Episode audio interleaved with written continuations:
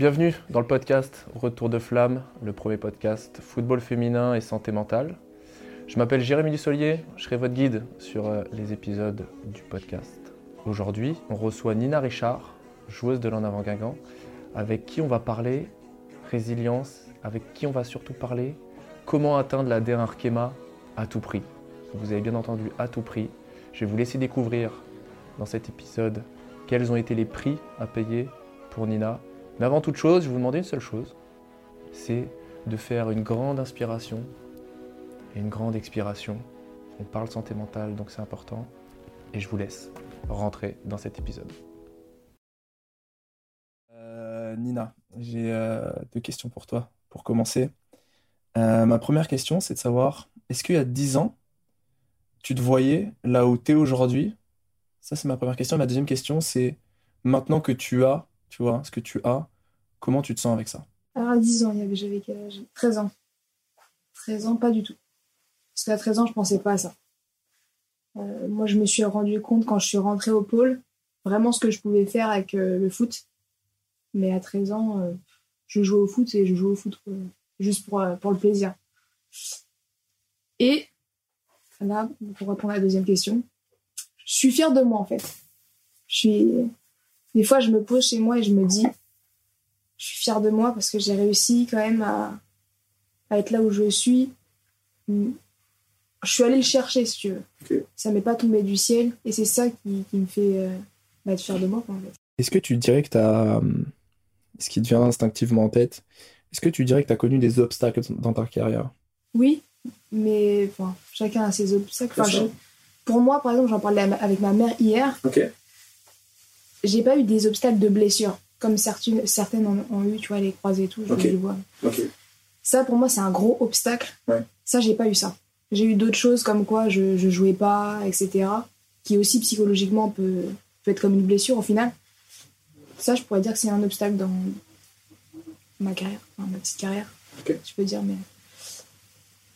Mais euh, ouais, chaque carrière, enfin chaque, euh, chaque carrière, euh, chaque fille ont connu des, certains trucs, certains obstacles en, vrai.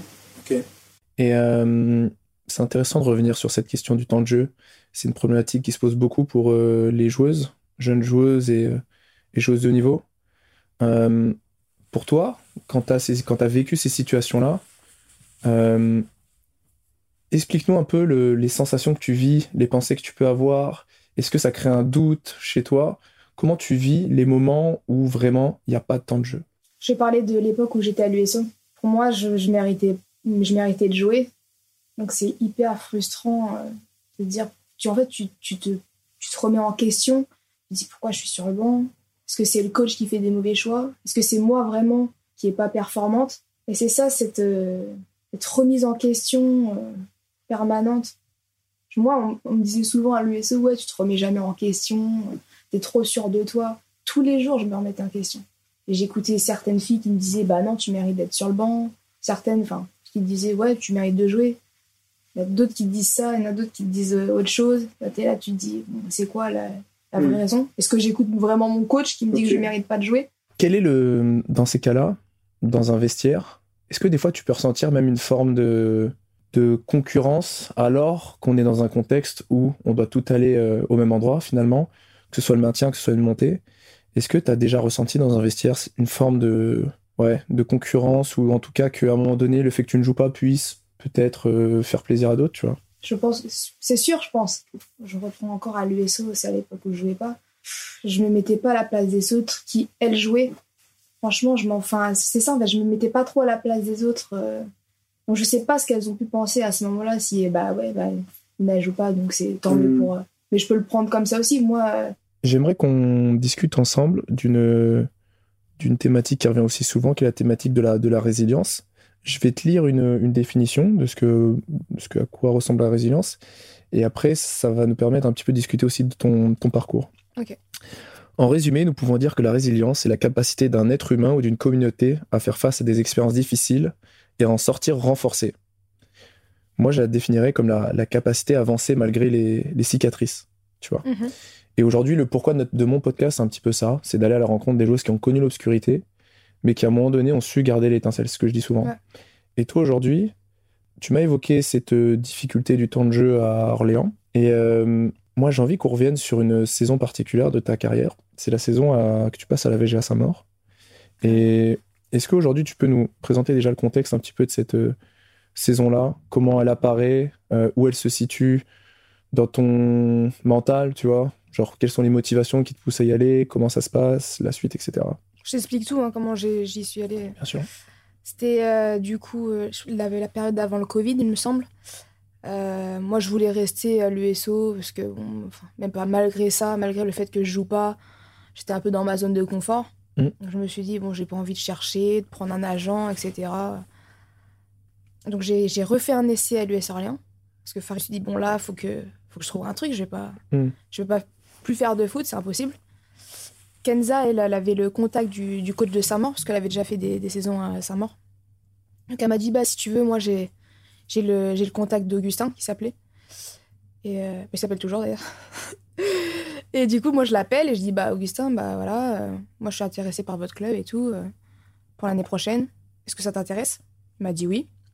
Du coup, ça s'est fait comme ça. Moi, je suis allée. J'ai touché là-bas un service civique. donc, je sais plus s'il était à combien, 675, un truc comme ça. J'ai pris mon appart, mais je me suis mal démerdée parce que j'ai pris un appart sur Saint-Maur-des-Fossés. Le loyer là-bas, j'avais un loyer à 700 euros, un truc comme ça. Mm. Je faisais rien à côté, donc il y avait quand même la cave qui m'aidait.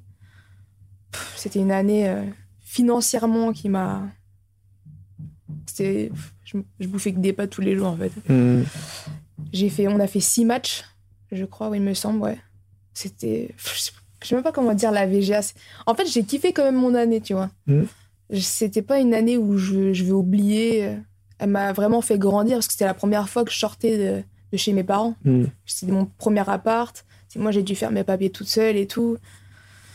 là, j'ai vraiment quand même euh, découvert euh, hmm. la, vie, la vraie vie, quoi. Et, euh, et, du coup, bah, cette année-là, donc six matchs, après, je revenais chez moi. Partir de six mois, c'était en janvier, un truc comme ça.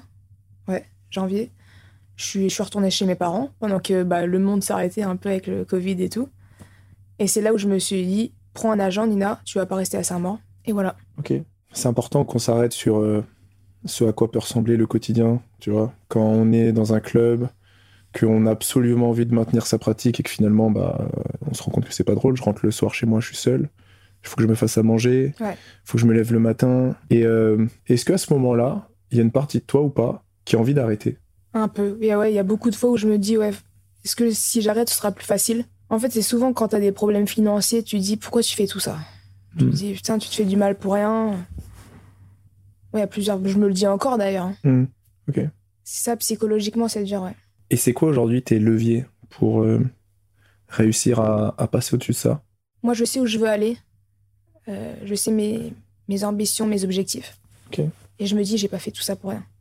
Je vais pas m'arrêter là il y a des trucs difficiles, ça peut pas être tout beau, tout rose à chaque fois. On continue, quoi. Je me dis ça. À la suite de cette euh, saison-là, donc avec l'agent, visiblement, tu rebondis à Guingamp.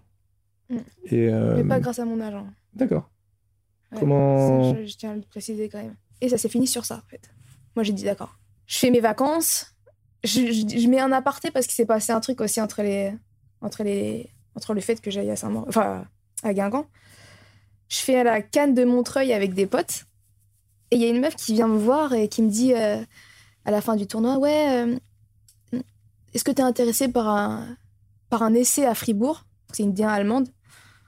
Euh, enfin, c'est je suis c'est pas une c'est pas une agence, c'est quelqu'un qui envoie des joueuses et tout. Donc moi je lui dis bah ouais carrément, j'ai rien et vas-y qui ne tente rien à rien quoi. Mmh. Donc j'y vais avec mon père le premier jour, donc on va jusqu'à Fribourg. Donc, tout était organisé là-bas et tout. Par contre, c'est un peu carré là-bas en Allemagne.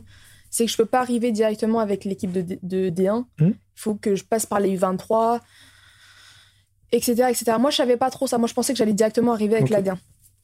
Donc, je m'entraîne avec les U23. Euh, le niveau m'a. Ça m'a un peu choqué, ouais. C'est un peu. C'est très, très physique.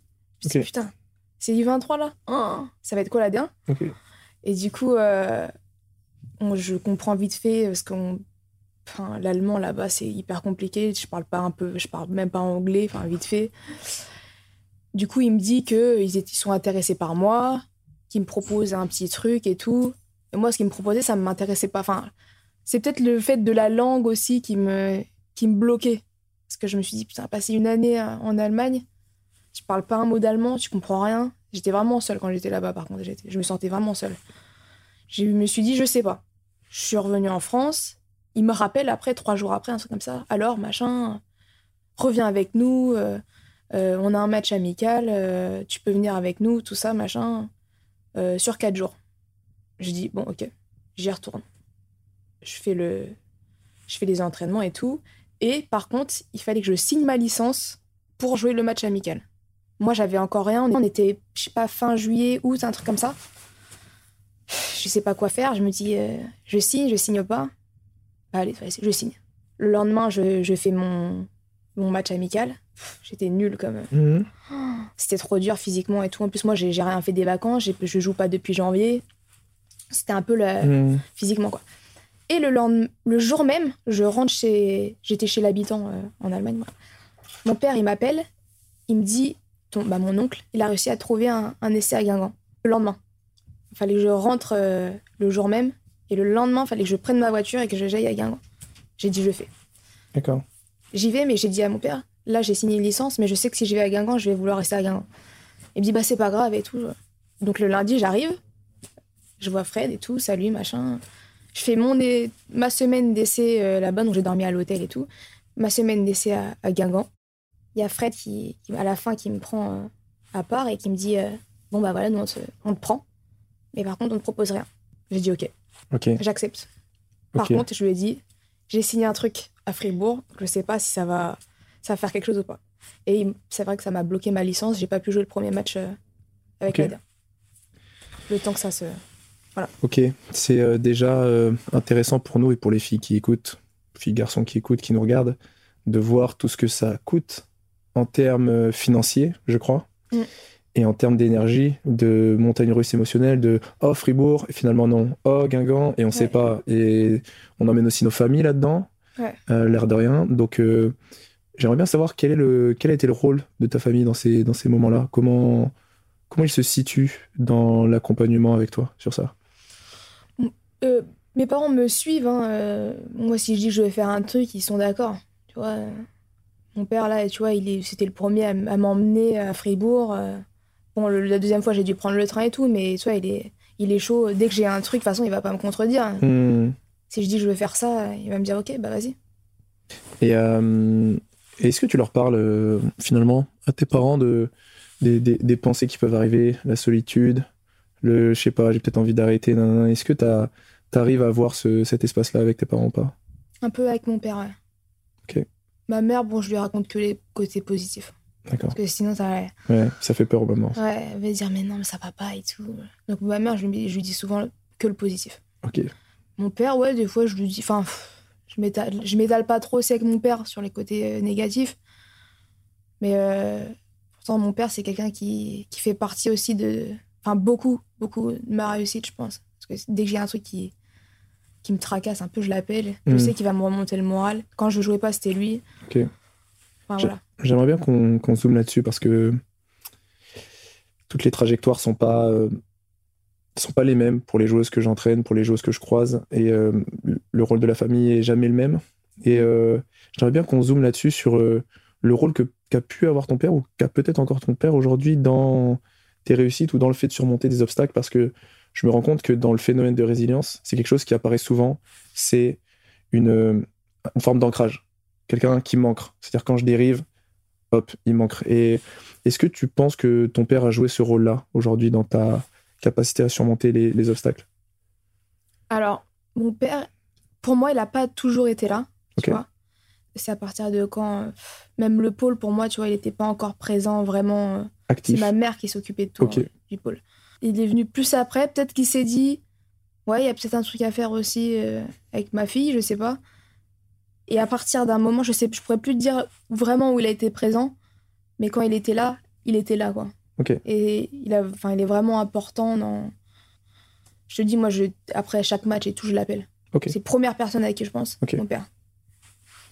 Et, et est-ce que ça, ça représente une forme de qu'on va appeler en psychologie une motivation extrinsèque? Est-ce que des fois, tu fais aussi pour rendre heureux ou c'est vraiment un accompagnement? Non, c'est un accompagnement. Ok. Je fais pas pour mes parents et tout. Je le fais pour moi. Je suis un peu égoïste, ouais. mais- Mais c'est vrai que c'est plus l'accompagnement, ouais. Ok. C'est vrai qu'il y a beaucoup de gens qui, qui le font pour leurs parents, pour les rendre heureux. Bah, oui, je suis content qu'ils soient Mmh. heureux, tu vois, mais je le fais pas en premier lieu pour ça, quoi. Toi, aujourd'hui, ta motivation, on va dire qu'elle est intrinsèque, elle est, tu sais ce que tu as à faire Ouais, et tu es là pour ça. ok. On va parler de cette thématique de motivation juste, euh, juste après. Euh, je voudrais revenir sur le parcours que tu étais en train de nous, nous raconter. Ah, c'est ça j'ai-. Vas-y, Désolée. Vas-y, bien sûr. Des fois, je me dis, je sais, là, si tu me reproposes d'aller à Fribourg, je pense que j'y vais pas. Je sais pas pourquoi. D'accord. C'était là vraiment la période où j'avais peur de rien, quoi. Ouais. Je, des fois, je me dis, putain, mais Nina, comment t'as fait pour aller à Fribourg? En Allemagne, toute seule et tout, avec des personnes, tu connais personne dans Mhm. un vraiment dans. Et des fois, je me dis, putain, t'es folle. T'es, t'es- t'es allé, euh, je crois que on en parle souvent de sortir de la zone de confort. Il y en a Ouais. qui disent agrandir Ouais. la zone de confort. Et je crois qu'aujourd'hui, toi, tu es un bon exemple pour ça. Et euh, aujourd'hui, finalement, en allant à Fribourg, je pense aussi que grâce à ça, tu sais peut-être, tu sais peut-être aussi ce que tu ne veux pas ou ce que tu ne veux plus, tu vois. Ouais, ouais. Et je crois qu'il faut vivre ces situations-là pour aujourd'hui être capable de peut-être mieux les identifier Mm, mm. quand peut-être, je sais pas dans combien de temps on va te proposer, tiens, j'ai un essai, euh, je sais pas, euh, en Belgique, tu vois. Mm, mm. Non, tu vois. Ouais, ouais. Et que finalement, je pense que grâce à ça, c'est, il faut, je le dis souvent aux joueuses, il faut vivre les situations, tu vois, pour derrière les mettre dans l'expérience et être capable de mieux. Si on vit rien, effectivement, on sait, peut pas avancer. Et du coup, pour revenir sur, euh, sur la suite, Fribourg, Guingamp, on peut pas faire le premier match. Comment ça se, comment comment ça se passe? Comment on, comment on vit quand on arrive dans un club de D1 Je suis en D1, je m'entraîne dans un groupe de D1, Canal+, on passe à la télé tout s'enchaîne, tu vois. Peut-être qu'il y a plus de sollicitations, on te regarde plus. Comment ça se passe à ce moment-là? Déjà, je, je vais parler de ma semaine d'essai parce que c'est un- je trouve ça important de préciser. Quand je suis passée de Fribourg à Guingamp, je me suis dit, c'est trop simple. Je me, je quand j'ai fait l'essai, je me dis, là, c'est impossible qu'ils me prennent pas. C'est peut-être un peu. euh, ça fait un peu boulard de dire ça, mais je, me- je me suis dit, heureusement, en fait, que j'ai fait mon essai à Fribourg. Parce que peut-être que je serais pas venue. Enfin, j'aurais pas vu la différence qu'il y avait entre les deux, tu vois. Mais ouais, j'ai, de toute façon, j'étais trop dans l'optique de j'avais rien à perdre. Donc, euh, moi, je jouais comme si je jouais avec mes potes euh, là-bas, quoi, dans la période d'essai. Après, euh, donc le premier match, ouais, du coup, je peux pas jouer. Je suis allée le voir dans les tribunes, c'était contre le Paris FC. Je me rendais pas vraiment compte encore que, enfin, j'étais pas encore dans le truc vraiment. Mais mon match, le deuxième match, donc j'ai pu le jouer, j'étais titulaire. C'était contre face à Reims. Euh, c'est vrai que c'est un peu impressionnant, putain, c'est, tu vois les caméras un peu, tu me dis, bon, bon après tu fais pas trop gaffe, tu, tu Hmm. joues, hein, elle était dans le truc, quoi. Mais le premier match, comment il était dur, j'ai joué une mi-temps. Oh, physiquement, en plus, il faisait, je me rappelle, une chaleur, euh, j'en pouvais plus. Il a vu d'ailleurs, Fred, il m'a sorti à la mi-temps, parce que là, je, je lui ai dit, là, je peux, je peux plus, là. Physiquement, je pense que j'étais un peu en retard par rapport aux autres et tout, c'était sûr même. Mais ouais, après, ça s'est fait, euh, je me rappelle même plus carrément. je- Naturellement. ça s'est fait, ouais, naturellement, ouais. Ok. Je, pour, pour, pour rien, pour rien cacher aux auditeurs, euh, t'es venu euh, regarder le match entre le pôle de Tours et le, et le pôle de Rennes, et t'es venu euh, te présenter un petit peu ton, ton histoire aussi par rapport à, à ta première année à l'en avant Guingamp, parce qu'il y a aussi la réalité euh, derrière tout ça. Mm. Il y a le fait que euh, on peut jouer en D1 et finalement ne pas gagner d'argent, tout comme on peut peut-être jouer en Régional 1 et Ouais. gagner énormément d'argent. Mm. Et ça, c'est la réalité aujourd'hui du, du football féminin et du football de manière générale. Et voilà, comment, qu'est-ce qui se passe dans ta tête quand on te propose finalement un contrat sans argent? Qu'est-ce que tu te dis? Et derrière, qu'est-ce que tu fais pour, euh, pour continuer à avancer? Moi, on me dit ça, je me dis, c'est l'argent, c'est c'est pas un problème. Je vais trouver un truc euh, à côté, je vais travailler. Ah, faudra un peu se sortir. et- C'est pas grave. Ça, c'est franchement, c'est vraiment pas un problème. Je savais que j'allais pas, que j'allais pas galérer à trouver un travail, même j'ai galéré à trouver un travail. Euh, parce que c'est dur que juste l'après-midi, mais pas les week-ends, Mm. un vendredi sur deux, parce que le vendredi, on est en déplacement. Donc c'est vrai qu'il y a beaucoup de, il y a eu beaucoup de refus quand même. Mm. Mais euh, après, une fois que j'avais mon travail, euh, voilà, c'était nickel, quoi. Ok. Bon, je, je roulais pas sur l'or, mais euh, ça me permettait de vivre quand même, quoi. Et, et à ce moment-là, quel est ton mindset? Quel est ton. Tu te dis quoi? Tu te dis j'ai réussi? Tu Ouais. te dis clairement? Moi, je dis j'ai réussi. J'ai dit que j'allais être en D1. Je suis en D1. Voilà. Dans ma tête, c'est ça. Je, je pense qu'à ça. En fait, je... si je te dis cette première année, je suis fière de moi en fait. Donc il y a rien qui peut me qui peut me stopper. J'ai dit que j'allais faire ça, je le fais. Ok, j'ai un taf à côté. Ok, je suis femme de ménage, mais je suis en D1. Voilà. Donc euh, Ok. Et finalement, euh, ce sacrifice-là, il paye, j'ai l'impression, au sens propre et au sens figuré. C'est que derrière ça, te, Guingamp t'offre un, un contrat. Mm. Et euh, je, te, je te demande pas de, de nous donner la somme, tu vois, mais euh, aujourd'hui, c'est un contrat qu'on appelle contrat fédéral, c'est ça? Ouais. Ok. Et un demi. comment? Un demi. Un demi. Qui représente combien d'heures? 22 heures, il me semble. Et la deuxième année, je suis passée à 26 heures. Concrètement, c'est quoi La direction sportive te reçoit, voilà, Nina, on va te mettre un contrat, ok, t'es ok. Il y a un agent, il y a un intermédiaire, comment ça se passe? J'ai pris un agent euh, à Orléans. C'était un- une connaissance euh, d'une connaissance en fait. Mhm. Euh, je l'ai pris parce que ouais, j'avais juste besoin qu'il négocie mon contrat quoi en fait. Donc ça s'est fait en fin d'année aussi. Je l'ai pris en fin d'année mon, mon agent. Et ouais, Guingamp avait, avait parlé qu'il voulait me mettre un contrat. Euh, du coup, j'ai eu plusieurs réunions. La première pour me dire, bah, ils m'ont proposé un truc. Moi, j'ai contre-proposé, enfin, mon agent et moi, contre-proposé. Fort, allez. Et du coup, on est passé sur ça, voilà. J'ai signé le truc. Et puis voilà, quoi. Ok. J'aimerais maintenant euh, qu'on revienne peut-être sur le, sur le début de, ta carrière, sur euh, redescendre un petit peu dans le, dans le temps. Est-ce que, euh, pour revenir à la première question, quand tu as 13 ans, à ce moment-là, qu'est-ce qui fait que tu. comment dire Qu'est-ce qui fait que tu viens au foot? Qu'est-ce qui fait que toi, Nina Richard, euh, t'arrives euh, au foot dans un monde d'hommes euh, et que t'arrives à performer? Com- Comment. Il y a quoi à ce moment-là, en fait? Dans ma tête, Ouais. pff, là, franchement, cette période-là de ma vie, je vais pas te cacher, je m'en rappelle plus. Je sais pas ce que je pensais. Des fois, je me redis, mais je sais pas. Je sais pas ce que je pensais dans ma tête à ce moment-là. Je me rappelle plus. Je savais que j'aimais ça, ouais, j'étais archi contente d'aller au foot, quoi. Mhm.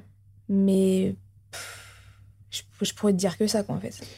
Est-ce que ça te dérange si je te, tu te doutes bien, si je te sors une photo? Non. Ça sera l'occasion de discuter de d'obstacles, mais euh, également qu'on peut trouver sur internet. Qu'est-ce qui se passe dans la tête d'une fille euh, quand à ces moments-là? Si tu peux également pour les gens qui nous écoutent décrire un petit peu cette, cette deuxième photo. Donc là, c'était une photo avec les joueuses de du Pôle Espoir de Tours Mhm. en équipe de France U16, les pré-France U16. Ok. Euh, donc il y avait Laure, Eva, Aude, Lorraine, Alizé. Ça, ouais. Et qu'est-ce que Euh, quand on a ce côté veste comme ça, tu vois, le sweat, le truc, l'équipe de France, toi à ce moment-là, il- Ouais. il- qu'est-ce qui se dit ou qu'est-ce que ça te fait quoi à ce moment-là, toi, dans ta carrière? Tout, tout s'enchaîne, tu vois, Pôle Espoir, euh, équipe de France, euh, il y a quoi à ce moment-là? Moi, là, je trouve que c'est ce moment-là où c'est tout a commencé dans ma tête. Je me dis, Ah, ah ouais, en fait, ça blague pas. On est une cinquantaine de joueuses arrivées, Mhm. il y a un survêtement pour tout le monde. D'accord. Moi, ça m'a choqué, ça. T'as un survêtement pour tout le monde, t'as un équipement d'entraînement, enfin un ou deux, un truc comme ça, pour tout le monde. Euh, tu vois les, tout ce qui est mis en place, euh, où tu dors et tout, Clairefontaine. Hmm, Je dis, ah ouais, c'est un truc de ouf quand même. Ok. Franchement, ouais. là, quand j'ai vu que j'avais le coq sur, sur mon cœur, là, je me suis dit, putain, ah ouais, là, je blague pas, là. O- Ok. Non, je blague pas surtout. Et, euh, et comment, euh, comment tu vis le fait que il y a ça et après il y a plus en fait et que ça Mm. revient que plus tard? Y a à ce moment-là, tu, on, on le gère comment ça? Comment dire sans. Je sais pas, parce que je sais que moi, je, moi, je suis très proche de Lorraine. C'est Lorraine qui était prise. Quand tu vois ta pote qui est prise, Hmm. toi, t'es. Moi, j'avais toujours cette, cette sensation-là au pôle, d'être moins bien que Lorraine, tu vois. Ok. Elle a toujours été devant moi, que ce soit à l'école, au Hmm, foot.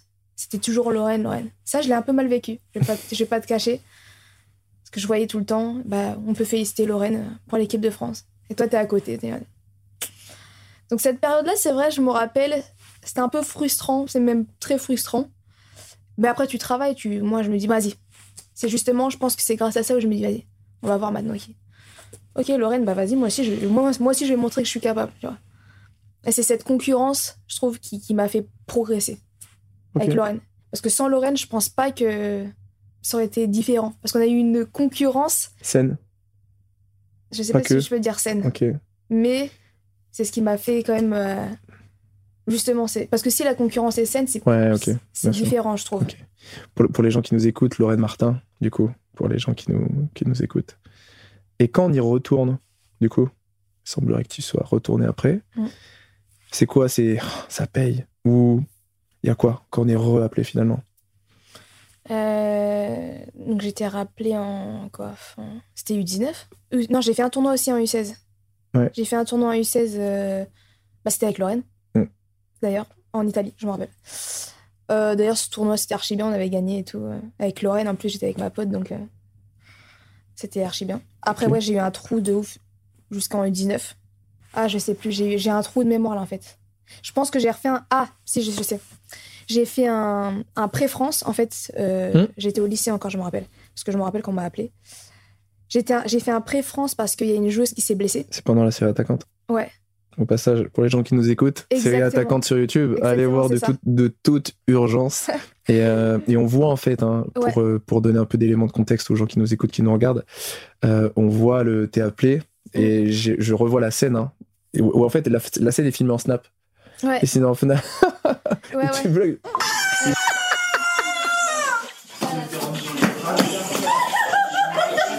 Euh, tu bloques et effectivement, t'es es, appelé. Et derrière, la, la caméra suit même jusqu'à Clairefontaine. ouais. La caméra suit jusqu'à Clairefontaine. Ouais. Et on voit euh, les séances, les trucs où tu mets. euh, bah, j'ai pas été ouf, mais ça Ouais, va. C'est ça, vois. exactement ça.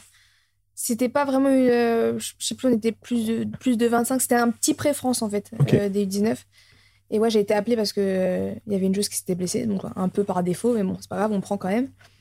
Et, euh, et comme ce stage-là, je l'ai fait pareil. Moi, j'ai rien à perdre. Hmm. On m'a appelé parce qu'il y a une joueuse qui. ouais, ouais. Du coup, je me. C'est libéré, tu vois, quand, c'est- quand t'es appelé comme ça, t'as pas de pression parce que tu dis, bah, t'as rien à prouver. Enfin, oui et non. Parce que oui, t'as à prouver, mais t'as aussi rien à perdre, tu vois. Hmm. Donc ce stage-là, je l'avais. Je me... enfin. C'est grâce à ce stage-là que j'ai été prise par la suite. Et ouais, c'était une semaine, deux semaines après, il y en avait un, un tournoi, enfin la manga en 19. Et là, je suis dans la liste, du coup. Et à la suite de ça, quand tu. Effectivement, quand t'es pas rappelé, toi, t'es OK là-dessus? Tu t'es dit, franchement, c'était bonus ou Ça casse les couilles. hein. ça casse les couilles Parce que c'est surtout que bah, du coup, le dernier euh, tournoi que j'ai fait, du coup, c'était la manga. Je me rappelle, c'était l'Espagne. Parce que c'était qui C'était. Du coup, tu te dis, putain. euh. Ah ouais, d'accord. Mais en fait, je comprends aussi d'un côté, parce que c'est vrai que ce tournoi-là, enfin, j'étais pas libérée en équipe de France. Euh, j'étais un peu timide, euh, même sur le terrain. Donc je comprenais aussi un peu le fait que qu'elle m'ait pas reprise. Co- co- comment, comment on se sent en équipe de France une fois qu'on a passé euh, sur VET, le snap aux parents, le snap à tout le monde, la photo des- du coq, du truc, les étoiles, les machins Tu vois des meufs qui viennent de Lyon, euh, de D1. J'ai que des clubs connus en fait. Hmm. Quand on te demande euh, tu viens d'où? Je viens d'Orléans, c'est quoi ça? Et Là, tu te sens un peu, euh, un peu en dessous de tout le monde en fait. Moi, en plus à l'époque, c'est ça en plus qui, je pense que c'est à cause de ça que j'ai perdu un peu de temps. Je me comparais aux autres. Je me disais ah ouais, elle elle est comme ça et tout. Forme de, forme de complexe d'infériorité un Ouais, petit peu. exactement. Ok. Parce que justement, j'avais ce complexe d'infériorité. Hmm. Mais tu vois, là, si je prends. euh, c'est ma façon de penser à, à changer parce que si j'y étais retournée euh, là, en ma personne à l'époque, j'aurais été grave fière de dire que je venais d'Orléans en DH. Moi, je suis en DH, vous êtes et j'arrive à être là. Que avant, j'avais un peu ce. Tu vois, je me disais, ah ouais, putain. Tu vois, ce, ce changement de mindset, il est tellement important parce que ce que tu me dis, hein, je, je l'ai entendu. Je l'ai entendu, euh, cette forme de euh, bah, moi, je fais le- la phase excellence euh, des U19 et elles sont toutes en phase élite. Ou euh, moi, je suis encore en U15 garçon et elles sont toutes en U19 national, tu vois. Et cette comparaison, Mm. cette comparaison au sein d'un même groupe, je l'entends tellement et je crois que ça, ça bride certaines choses. Ouais. Et, et tu vois, le mindset que tu, que tu présentes, moi, il me, il m'inspire, et j'ai envie qu'il inspire aussi les filles qui nous écoutent, c'est de comment passer d'une même situation à finalement une autre, une autre perspective. C'est-à-dire que toi, tu vas en sélection, et t'es d'Orléans, 90% des gens vont se dire Putain, ah ouais, la honte et tout, elles viennent Ouais. toutes de Lyon, survêt, elles arrivent réglées, toi, t'arrives presque à laver ton survêt, tu vois, pour qu'il soit propre parce que t'en as qu'un, et que je mets celui d'Orléans pour, pour aller là-haut, tu vois, et vite que je mette euh, Mm, mm. la tenue pour, pour ça. Et, euh, et ça, je trouve que c'est quelque chose qui te correspond beaucoup, ce mindset. De te dire, euh, aujourd'hui, actuellement en tout cas, de te dire que euh, les obstacles sont des forces, ou etc. etc. Et, euh, Qu'est-ce que tu pourrais dire à des joueuses qui aujourd'hui ont le réflexe que tu as eu à un moment donné de se comparer quand on va en sélection, quand on va même des fois la première fois en senior, tu vois, on va arriver en D2, bah tu vois, elles ont toutes joué, euh, toutes formées ici, nanana. Qu'est-ce que qu'est-ce que tu pourrais dire pour aider ces joueuses-là? Ouais, de pas perdre son temps à se comparer. Tu vois, faut travailler pour soi, faut penser à soi, faut euh, tout en restant humble, tu vois. Mais euh, tu dire que tu travailles pour toi et pas faire attention à ce que font les autres, etc. Parce que tu perds beaucoup de temps, moi je trouve à putain, elle, pourquoi elle fait ça? Pourquoi elle joue? Même se dire, parce qu'il y, a de l'injustice, moi, c'est, par rapport à ça. J'ai trouvé qu'il y avait beaucoup d'injustice aussi. Euh, et il y en aura toujours d'ailleurs. Bien sûr. Et moi, c'est, de, c'est depuis peu d'ailleurs que je me dis, ok, il y a de l'injustice. Il y en aura. C'est pas grave, Nina. Pense pas à ça. Toi, tu fais ton taf. Et puis après, on verra. Ça va arriver un jour ou l'autre. Donc, ce que je voulais, euh, ce que je voulais expliquer par rapport à, par rapport au mindset que tu as dans ta vision par rapport au fait d'être d'Orléans en sélection Tu vois, est-ce que tu viens de conseiller par rapport aux joueuses euh, Aujourd'hui, pour moi, il y a pour les joueuses qui, qui, nous écoutent, il y a ce qui est contrôlable et ce qui est incontrôlable. Ce qui est contrôlable, c'est ce qu'on fait en sélection, c'est euh, les prestations sur le terrain. Ce qui est incontrôlable, c'est tout ce que les gens vont se dire ou tout ce qu'on va se dire de euh, tiens, t'es d'Orléans, truc. Et à partir du moment où on décide d'accorder de l'attention à quelque chose d'incontrôlable, c'est comme vouloir accorder l'attention au temps qu'il fait. Me lever le matin et être énervé parce qu'il pleut, ça je peux pas. Ça c'est impossible. Par contre, effectivement, de contrôler les choses sur le terrain, etc. Ça c'est quelque chose de c'est quelque chose d'important. Revenir sur la notion de mindset qui pour moi est important. En fait, c'est c'est l'ensemble des croyances qu'on a qui finalement à un moment donné vont influencer notre notre notre état d'esprit. Et aujourd'hui, comme je te l'ai dit, ton mindset il, m'inspire parce que euh, tu vois, dans ta carrière, tu as eu des obstacles à un moment donné, Guingamp, Orléans, euh, et tu as toujours réussi à trouver euh, les ressources, tu vois. Tu as toujours réussi à te dire, et finalement, dans une forme de certitude presque un peu, tu vois, qui, nous énerve, tu vois. C'est-à-dire que Nina Richard, elle doute pas, Nina Richard, elle aura le bac, Nina Richard, elle va aller en D1, Nina Richard, elle va, tu vois. Et aujourd'hui, la question que j'ai envie de te poser, c'est que c'est quoi la suite pour Nina Richard? Qu'est-ce qu'elle se dit, Nina Richard, en ce moment le matin quand elle se lève? C'est que moi, je vais. C'est quoi la suite? J'ai un truc à rajouter sur, euh, sur ça. Euh, c'est que moi, il y a un truc qui m'a fait avancer aussi. C'est justement, c'est grâce aux gens qui disent que je peux pas réussir. Ça, ça m'a beaucoup aidé. Parce que je l'ai entendu plusieurs fois. Ça, c'est aussi grâce à ça que j'en suis là, pour moi. Ok. C'est, je sais pas comment dire. T'as compris ce que je voulais dire? Bien sûr, bien sûr. C'est T'as envie, une volonté de prouver aux gens qu'ils ont tort? Ok. Et ça, c'est quelque chose qui t'anime? Ouais. Aujourd'hui encore? Ouais, vraiment. Ok. C'est vraiment euh, encore maintenant, ouais. C'est fou parce qu'il y a ceux qui font pour euh, les proches, tu vois. Et il y a ceux qui font résultat pour en fait des gens que qu'en soit tu qui m'apportent pas ouais. qui t'apportent pas tu vois j'ai envie de te dire que si tu trouves une forme de moteur d'essence mm c'est top. Mm.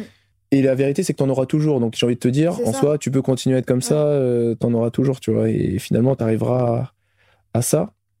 Mais j'ai quand même l'impression de croire, mais là, c'est peut-être un peu plus en off, tu vois, mais qu'il faut que ça vienne de nous, tu vois. Ça vienne de nous parce que c'est une motivation qu'on laisse à l'extérieur, tu vois. C'est-à-dire que ça se trouve un jour, les gens, ils vont tous te kiffer et tu feras quoi, tu vois. Et c'est ça qui, me qui, me C'est impossible. c'est impossible que tout le monde m'aime. Mais ça, c'est sûr, je suis, je suis persuadée. Même quand je fais des trucs euh, bien, on va dire que j'ai pas fait un truc de bien. Non, j'ai rien. Il n'y a pas de souci. Donc, euh, si vous entendez ce message, donc c'est que vous êtes allé. Si vous entendez ce message, si vous entendez ce message, c'est que vous êtes allé au bout du, du podcast et, et je vous en remercie du fond du cœur. L'objectif de ce podcast, c'est vraiment de d'avoir une nouvelle communication, de comprendre un petit peu ce qui peut se passer dans la tête d'une joueuse de haut niveau, d'une joueuse de football féminin de discuter aussi un petit peu de la santé mentale, des choses qui peuvent se passer quand on est, quand on est au niveau. Donc pour résumer en quelques mots un petit peu le podcast qu'on a, qu'on a évoqué avec Nina, on a surtout parlé de, du mindset nécessaire pour le niveau, de comment euh, utiliser des obstacles pour en faire euh, pour en faire une force, de aussi le rôle que peut jouer la famille, que peuvent jouer les amis, que peuvent jouer les relations dans une dans une carrière et aussi avec quelques exemples concrets sur euh, les contrats, les clubs pro. Et pour ça, Nina, je voulais te, voulais te remercier. Finir par une, une ultime question. Euh, moi, Nina Richard, j'aurais réussi quand?